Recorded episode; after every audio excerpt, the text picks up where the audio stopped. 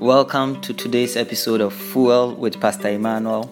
It's all about faith, understanding, encouragement, and life. Be blessed by this episode. Blessed be God, it's a joy to come your way with God's word. Matthew chapter 8, verse 26. He replied, You of little faith, why are you so afraid? Then he got up and rebuked the winds and the waves, and it was completely calm. The background is that Jesus was one day traveling in a boat with his disciples. In their journey on the sea, the storm came against them.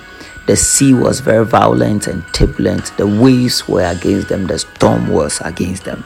The disciples, fearing for their life, started crying out to the Lord, shouting that they were about to drown and so they needed Him to save them. Jesus rose and He says to the disciples, You of little faith, why are you so afraid? And then He goes to rebuke the wind and the wave. And the Bible said it was completely calm. Jesus demonstrates to us that when storms of life and the waves are very violent and they are very turbulent, we can exercise authority over it. Perhaps you are in a situation or a season of life where there are some strong winds blowing against you. Of course, storms or winds and waves are usually used not just in biblical literature but in the broader literature to refer to the challenges, the troubles, the difficulties of life. And so, when we are faced with these challenges or troubles or difficulties, problems of different sorts, we know what to do from the example of Jesus. Jesus rebuked the winds and the seas. There are a lot of times we must speak to the situation. There are several reasons why we must speak to the situation. To begin with, it will give us an assurance, it will calm our hearts and our minds.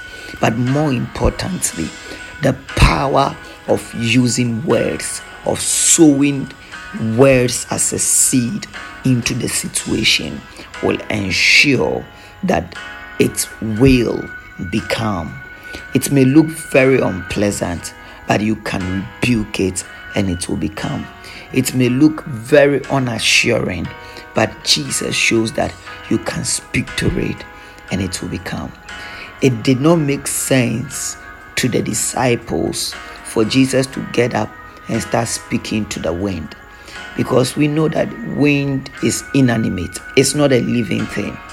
Neither did it make sense for Jesus to speak to the wave, but some way, somehow, they saw the result of Jesus speaking to the wind, and they saw the result of Jesus speaking to the wave. And in both instances, the result was calmness. Similarly, it may not make sense to speak to your job or to your business or to your finances.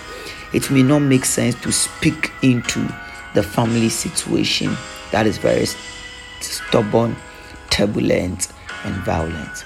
But if you can speak to the situation like Jesus did, you will see the result of calmness, of peace, and tranquility. You will see the result that your words are taking effect. You will see the results that your words are bearing fruit. What is the storm in your life today? What wave is roaring in your family today? Speak to it by faith in Jesus' name, and it will be completely calm. The Lord bless you. Shalom, peace, and life to you. Thanks for listening to this episode of Fuel with Pastor Emmanuel. Till I come your way next time, grow in faith, increase in understanding, give encouragement, enjoy life in Christ.